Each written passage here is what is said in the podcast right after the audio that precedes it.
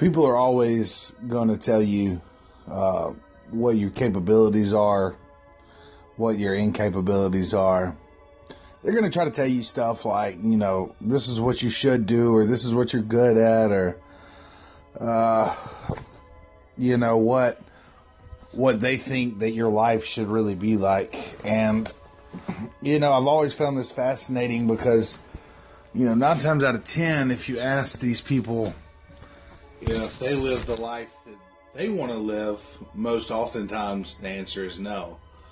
So, you know, I think that it's funny to me that if we're looking at investing or getting some insurance or uh, if we're going to have somebody manage something over our life, we usually qualify that person. You know, you're going to qualify your insurance company, make sure they're reputable.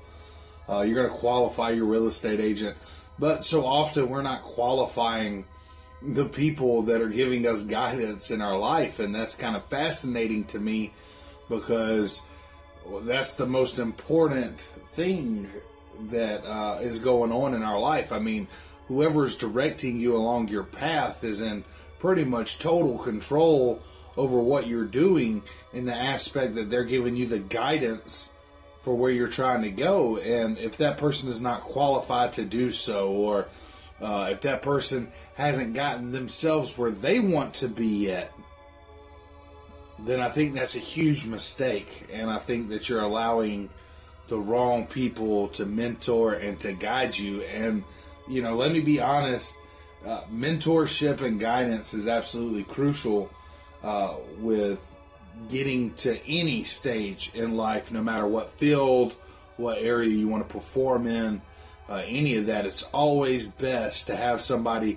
that has conquered what it is that you're looking to do and then learning from them so that you can shorten the curve between starting and growing. Uh, you know, and I think that anybody that tells you that there's no curve, that there's no pain, there's no learning experience, listen, every single lesson in life has cost me something. And it's actually cost me one of two things. It either has cost me money or it's cost me time. If you've got the money, then your lessons are going to cost you money. If you don't have the money, then right now your lessons are going to cost you time while you work on getting the money. So, any avenue you're traveling, anything that you're looking to do, whatever it is, you need to go in with the mindset that you already know that it's going to be tough, it's going to be difficult, but just like everything else in the universe, if it's worth having, it's going to be hard to get. But that's what separates the winners from the losers.